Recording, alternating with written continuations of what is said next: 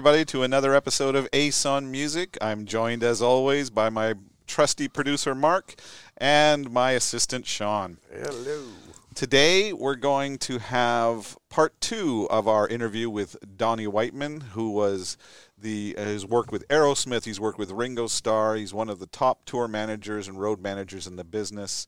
And uh, this time, we're going to talk a little bit about his time with Ringo Starr and his All Star Band.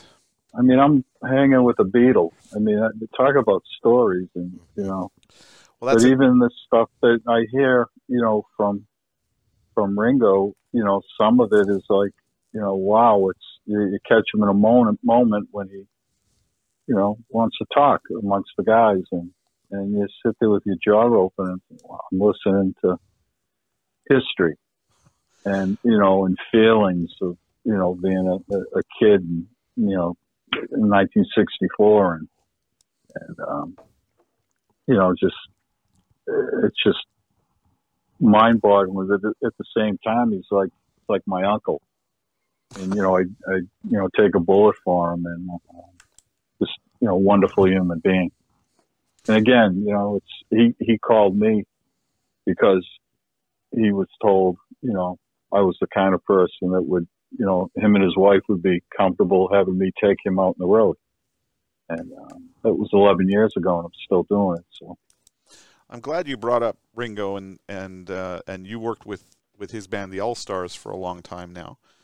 And now, correct me if I'm wrong, but isn't it like in, in order to be a member of Ringo's All Star Band, you had to have had a certain number of of of hits before uh, with you know with other projects before joining Ringo's bar, uh, band? Isn't that how it works? yeah, yeah, his his criteria number you know number one is the instrument um, that he needs. You know, whether it be a you know keyboards or, or bass or guitar. And the other thing is he, you know, you you had to have sang been the primary singer on on three big hits, and that that's kind of um, how he, you know, at least in the last 15, 20 years. Before when he first started, um, he he had huge bands, three drummers and and you know, 12 players, and it was more. Um, you know, being out with the guys and, and having fun and making music. Now he he really enjoys just being in a band. He doesn't want to be the band leader. Um, he shares the spotlight when those guys are doing their their their hits. He gets up in the kit and you'll see him up there. And I know you came to a show in, in Vegas when we did that residency with him. Yes. Um, he's the first thing you see out of him when he's on the kit is the, the, the teeth. He's smiling ear to ear and looking around and, and just taking it all in and, and enjoying those guys have their moments. You know, they're all front men from their own bands. They're all, you know, certified rock stars, you know, Steve Lukather, you know, Gregg Rolie, Todd Rundgren, Colin Hay, Graham Gouldman. I mean, it just goes on and on. Richard Page. Um, but you know, and you know, one of the things he'll say will be after a show, uh, if we're in the gym, he'll he'll say at least once or twice a week, "Hey, the boys having fun." He he wants to make sure everybody's happy. You know, everybody's having a good time. There's no nobody's got issues or problems, and, and you know, I try to address any that there are. So he never sees them because he just wants to play. He loves being in the band. And, um, but, you know, just blessed, just really blessed to be part of that for all these years. You mentioned the residency that uh, Ringo and the All Stars did. Sean and I went and attended that show, as you mentioned. And one of the things that blew my mind about it was when they would do each each guy, as you said, they had to have been the singer or, or perform on some major hits, and they play Mhm. those they play those hits as part of the All Stars. And when when like when Gregg Rolie was doing those Santana tracks, it Oh, was man. like. And Lukather is such an amazing guitar player. You know, he's Yeah. he's, he's definitely in the ranks of, of a Carlos Santana. Right, right. And uh, Sure. It was just it was like I never got to see that back in the day, and it was like I felt like I, I kind of did now, you know. You know, watching yeah, I mean, watching that Yeah. whole set to me was like smoking a joint without smoking a joint. You know, just Yeah. watching Mister Mister and and and it just gives you a rush of like nostalgia. and- twenty hits, twenty two hits, and you knew Yeah. every song, and and you sing along, and and there was no filler. You know, it was all you know.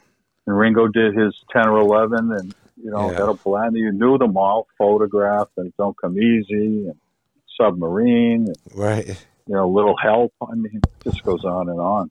Yeah, I know that Good stuff. I know that Lukather is is good friends with one of the artists that I work with, Mick Mick Box from uh, Uriah Heep. They're always changing, and Mhm. so I've I've uh, I've got to hang out with Steve a few times and and get the lowdown He's a him. piece of work. He, but what a funny guy! I mean, He He's, is nobody he's a funny. really cool guy, man. did you see that video that he posted on YouTube a few weeks ago when No. he was Oh, the leaf blowers. Oh, the leaf blowers! It was amazing. These leaf blowers in the neighbor's yard were going off at, um, you know, oh my god, in the o'clock in the morning, and so he got he went he took his amps outside, cranked it up, and just gave them some of their own medicine. it was amazing. How do you like that? He Oh. screamed at the end. I, I've been hearing about the leaf blowers for 11 years since I first met him. He's, you know, this is this is nothing new. Oh my gosh. well, one of Great the guy. one of the Great guy. just one of the questions I had about the All Stars. I mean, when you when you're dealing with somebody like Ringo Starr, arguably, uh, you know, one of the most recognizable and and biggest rock stars in the history of rock and roll. The guys who are there in the All Stars with him, they're all name players, no doubt. But I mean, he's a Beatle. Like, do is is it is it very much uh, separated, or is he very much part of? No, I mean you you um, we all stay in the same hotel. If, if you know, and, it- and it's going to be nice. It will be a Ritz. It will be a you know, it's always a nice hotel. Um, we we lease a nice aircraft, so these guys aren't in tour buses, and uh, we're all together. And um, sound check every night. Guys sit down and have dinner together. Ringo will come in catering with the guys and hang out, and they'll all swap stories. And you know, he's got that wit that you know you saw in Hard Day's Night when he was ad libbing all that great stuff. He's he's a sharp. Now I would never get in a battle of wits with, with Ringo Starr. He'll kill you. I mean, he's just he's nonstop. I, he's great, and he gives it to the guys, and they give it back. And um, but it, but there is that that respect. I remember, um, you know, when Gregg Rolie came to the first rehearsal 11 years ago, it was the Richard Page band, um, Todd Rundgren, uh, Lukather, and I remember Greg was like a nervous wreck. Now he's two-time rock and roll Hall of Famer. You know, co-founded Journey and Santana. That's right. Um, great guy. We call him the Duke because he always wears cowboy boots, and you know he lives in in the Austin area. And um, we would go to the gym every day. You know, Ringo with his, you know, either myself or one of the other guys um, from our team. And every morning at ten thirty, well, the guys hear this, so they all want to make their appearance. None of them are gym rats, but like he he, he is. But they want to make a good impression. So the you know second day we were at rehearsals, Gregg Rolie comes in and he's got a tank top top on and he strolls in. He's he's got like jeans on and but he's got cowboy boots on in the gym, and he's you know walking around and you know throwing weights around and you know Nice. Ringo gives me the eye like you know like get a load of him with you know Ringo's got the nice you know sweatsuit on and you know he's he's a professional gym goer. Wow. And um, the next day, I was I was down. We were at SIR in L, uh, L.A. down West Hollywood there, and um, I walked across the street to get some sneakers. And who's in the sneaker aisle but Gregg Rolie, picking out these obnoxious green, lime green sneakers that he you know wore for the rest of the tour at, at the gym because he he wanted to fit in. He wanted to be you know one of the guys. And, um, but yeah, we had a lot of fun. Great guys and and and again, you know, they they're all in a band. There's no band leader. You know, obviously it's Ringo, but um, those guys get up there and they get to shine, and great audiences, and um, just a lifetime of memories and good friends. You know, one of the things that I found rather interesting was after the show, um, we went back to see you, and most of the band was still there. And I guess I, I shouldn't be surprised, but I mean, it's it's a fairly regular thing after a show for bands to have kind of a post mortem on the show that they just performed, talk about. Yeah, it. yeah. Uh, But- you know, and it's funny to mention that. You know, we a lot of times we'll do a runner, and you know, a runner. If you do a festival and you're the last band, you're you're out. You you go from the stage to the the, the cars and to the hotel because the traffic at, at those kind of places is terrible. So we do the same thing. We we get in a van and head to the plane or head to the hotel, and and the guys every night, the guys will critique, you know, they'll critique their own performances. Now, Lukather, who's played on over 2,000 records with other people and a lot of huge hits, if he played a missed note, he'll be he'll be down in the dumps and he'll apologize to the whole van and he'll slap them on the back. Oh, oh, I played this wrong. Or I played this, you know, and then they all start, you know, talking about their mistakes. But they, you know, I mean, these guys are all superstars in my book, and here they are talking about a missed note and you know taking responsibility. That's that's pretty cool. You know, That's exactly what my point would have been. You know, is that I sat there and I'm kind of overhearing it as I'm talking to you, and I'm thinking these are like world class players, and you know, yeah, I guess they still drop a bum note once in a while. yeah. I remember um, um, Elton's band came over one night. Uh, and we went to their show and on our night off, and they all came over and and same thing. You know, somebody played a note. They apologized to the you know the Davy Jones and and uh, uh, um, uh, oh god, I'm losing. Gregg Bissonette's brother was a bass player in in, in Ringo uh, Elton's band. But they, they were apologizing. Oh, geez, you hear that? And it's just, it's just great to see. You know that these guys like really, really, you know, want to perform, and, and not just themselves, but for the audience. They hate, they hate making mistakes. None of us hear it. We wouldn't know a, a, a missed note or a drop note or, you know, a one bar of music out of key. And neither, you know, the audience doesn't either. But these guys, it's very important to them that um, they put their best show on every night, even though it's every night. Well, it certainly comes across. I mean, um, one of the guys who was in the All Stars, I don't think he currently is, is Todd Rundgren. And Yep, Todd, and yeah. I originally met him. Oh, I met him the first time you introduced me to him on one of those uh, Rock Legends cruises that we did, and it turned Oh, out right, yeah, yeah. it turned out that he was staying in the the room right next to mine, and I ran. Lucky in- you.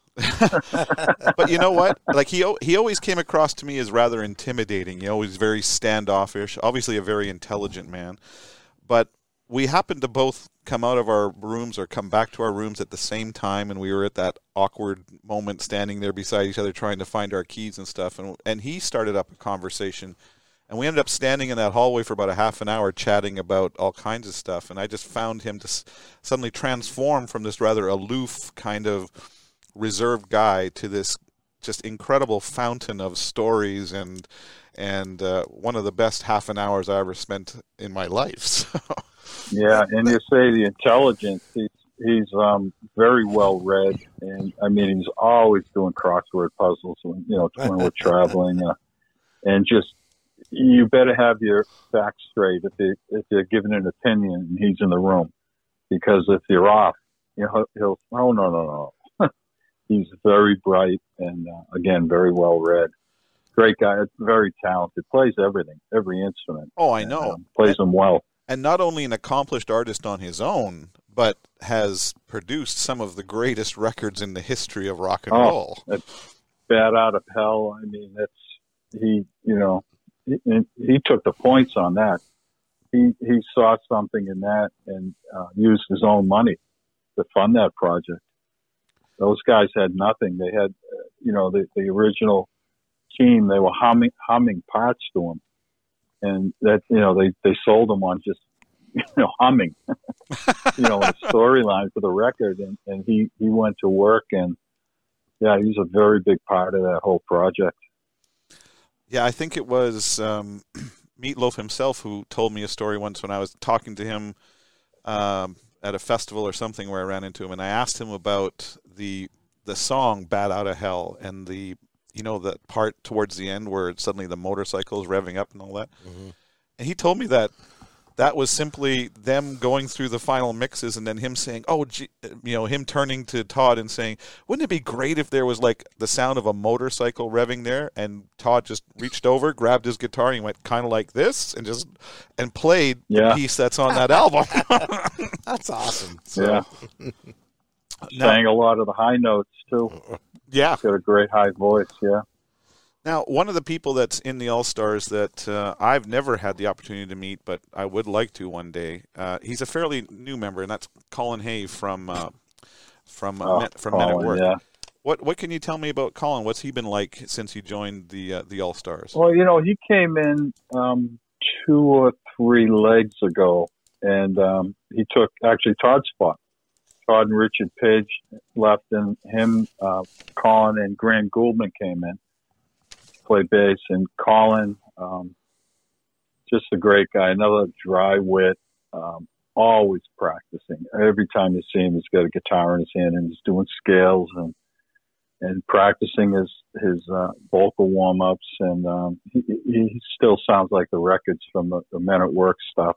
And um, just um, our first our first leg, we're up in Vancouver, and and I, you know, he said, "Hey, can I take you to lunch?" And I said, "Sure." And and you know, he just wanted to pick my brain on the operation and how how he should act and and um, you know how he should carry himself and. Um, just a, a lovely guy and told me some writing stories of you know when he wrote um who can that be now his family had left scotland and moved to australia and he got to be about 17 or 18 and he decided he wanted to get out on his own and he got an apartment in a seedy part of town and every night you know he'd, he'd go to bed and two or three or four in the morning he'd hear this at the door and he'd pull the sheets up over and you know say, "Who can this be now?"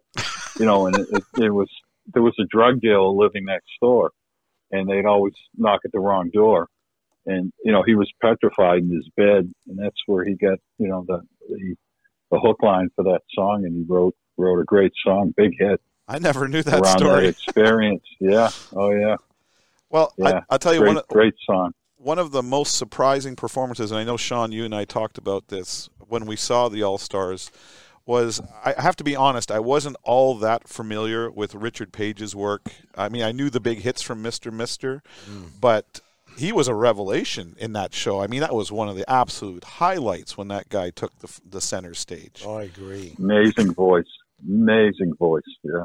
Yeah. So um, now he's had a- a few other kind of interesting side jobs you told me about, right? Yeah, we we were uh, well. The band was they were discussing you know mailbox money. You know, you get a hit or you get your residuals and and you know stuff that comes in the mail forever. You know that monthly check that you know they all love. And um, you know Todd had just gotten finished telling us the Bat Out of Hell story, and then Richard just you know I think we were in a van, and he just matter of factly says, "Hey, you know that Two and a Half Men, you know, the opening song. And everybody looks at him. He goes, "That's me." and, you, know, you know, the men, men, and the high, you know, the climb, and and then when you think of it, oh yeah, you know, you can hear Mister Mister in that in that um, that climb, that vocal climb. And that's him. once you told me that story and I thought about it, I said, absolutely. How could I not have heard that before? But yeah. Yeah. Now, yeah, ano- it's the things, yeah, the people, but sometimes, you know, artists don't want to be known for that. You know, they don't want to get pigeonholed or uh, it's commercial, you know, it's too commercial, whatever. But kidding me, two and a half men. I'd, right. all, I'd, I'd wear the badge. That's me on two and a half men. I mean, I, I can imagine the checks he's gotten over the years for that. Yeah, I know. Mailbox money. Mailbox money. I'm going to use that term in the future. um, there was one other guy that you that you have worked with who is one of my personal favorite songwriters, and that's Graham Gouldman. And Oh. if if you aren't familiar with 10cc, then you're missing out. So Love 10cc. Now he played in the All Stars at one point. Is that correct? Yeah, he he played um, one tour, one U U.S. tour. Yeah, it was a U.S. tour, and um, he was committed on our next tour to do a 10cc thing over in Europe, and um, he just he blew me away. I mean, talk about another guy that's still got the, the chops in his voice. And I took him to Berklee. We were in Boston. Um, we had a show at the Wang, and we had a few few days off. And um, I made arrangements for him to do a, um, a songwriting class at Berklee, Berklee College of Music. You know, world renowned. Sure. Um, Berklee, um, and um, they you know, love to have him. They, they obviously knew about him, and um, so I, I went took him to the class, and and I, I you know I knew I knew his 10 cc stuff and, and the stuff he did in the show, but he got up there and he started. He had a, he had a uh, an acoustic, and and he was teaching this class, you know, in a big auditorium. And he started going down the list of the stuff he wrote for the Yardbirds, for the Hollies, for Herman's Hermits, and I'm plus his own stuff, and I I, I was floored. I mean, for your love, you know, mm. bus stop. Um, I, I mean, his stuff is amazing, and a guy you think he's a, a you know just a, a regular guy, just never said boo, and you know he didn't know how to take us because you can't be thin-skinned in the All Stars because everybody breaks everybody's chops. It's just a fun. Isn't it that way in world. every band? and yeah, and, and but he was the new guy, and he uh, he would grab me and say, you know, do the guys like me? Uh, you, know, you know, it's like it, it, they wouldn't be breaking the chops if they didn't like you. You know, that's you know that's part of being in the fraternity. And, and you know, he adapted and, and he just started giving it back and you know, in, in his you know, proper British, you know, tone of voice. But, you know, um, we had a lot of fun. Yeah, talented guy, amazing. And there's a guy Ringo called. Yep, I'll be there. You know, he's um, nobody says no. Um, Peter Frampton. I mean, you, you could go. You know, this is the 30th anniversary coming up, and, and if you went down the list of who's been in that band, it, you'd be floored. Really would. Oh. You forget. You forget. I mean, the, the players over the years. Absolutely. I mean, that brings up an interesting thing. You said that you know when Ringo calls, nobody says no. I, that that would that would lead me to believe that he's probably got some kind of list that he has compiled somewhere of people that he would like to work with in the future. I think he's probably already did that. he's been done with that. He's like, all right, let people call. Well, people that's the question I would have. You know, is like, do do you ever get people approaching him and saying, you know, I'd love to be part of this? you know, they probably they probably do. They probably go through, you know, his his you know private management. Um, but you know, I mean, I, I know um, his scheduling. Like he's always wanted Robin Zander. Um, oh, you know, he loves. Robin's voice, and mm. yeah, and of course the Cheap Trick hits and he plays guitar too. You know, he plays a good rhythm guitar, nice. but it's those guys are road road dogs. You know, cheap trick. Yeah, they're always working, so it's never it's never worked out. I mean, Robin's got um, one of those voices that I, I mean, it, it doesn't seem to deteriorate at all. I mean, I've seen them yeah. many times, and he's as great now as he ever was. So, yeah, they opened for Aerosmith for a number of years on, on a number of tours, and and they brought it every night. You know, just great catalog, great guys. You know, they, they love to play, played hard. Um, yeah. Well, Donnie, I really want to thank you for being our first ever guest on this show. Uh, re- well, thank you. Really enjoyed the, for having the me. Yeah. And uh, and I also want to just thank you personally for everything you've done for my artists and for myself personally. I, I consider you to be a good friend, and I really appreciate it all. And yeah, know, we'll talk again in the future. Yeah, 2021 is a big year for music, hopefully. Yeah, let's hope. 2021. Yeah. yep, 2021. It's right around the corner. Oh, yes. And I'd like to thank all, all right, of you. I'd like to thank all of you for tuning in and checking out the show. Remember, we you can send us your feedback on ace talks music at gmail.com. Also, we have the ex- the exclusive content, which is Ace on Music After Hours, available to our Patreon supporters. You can check out what we talk about after the cameras stop rolling. And until we see you next time, enjoy your music.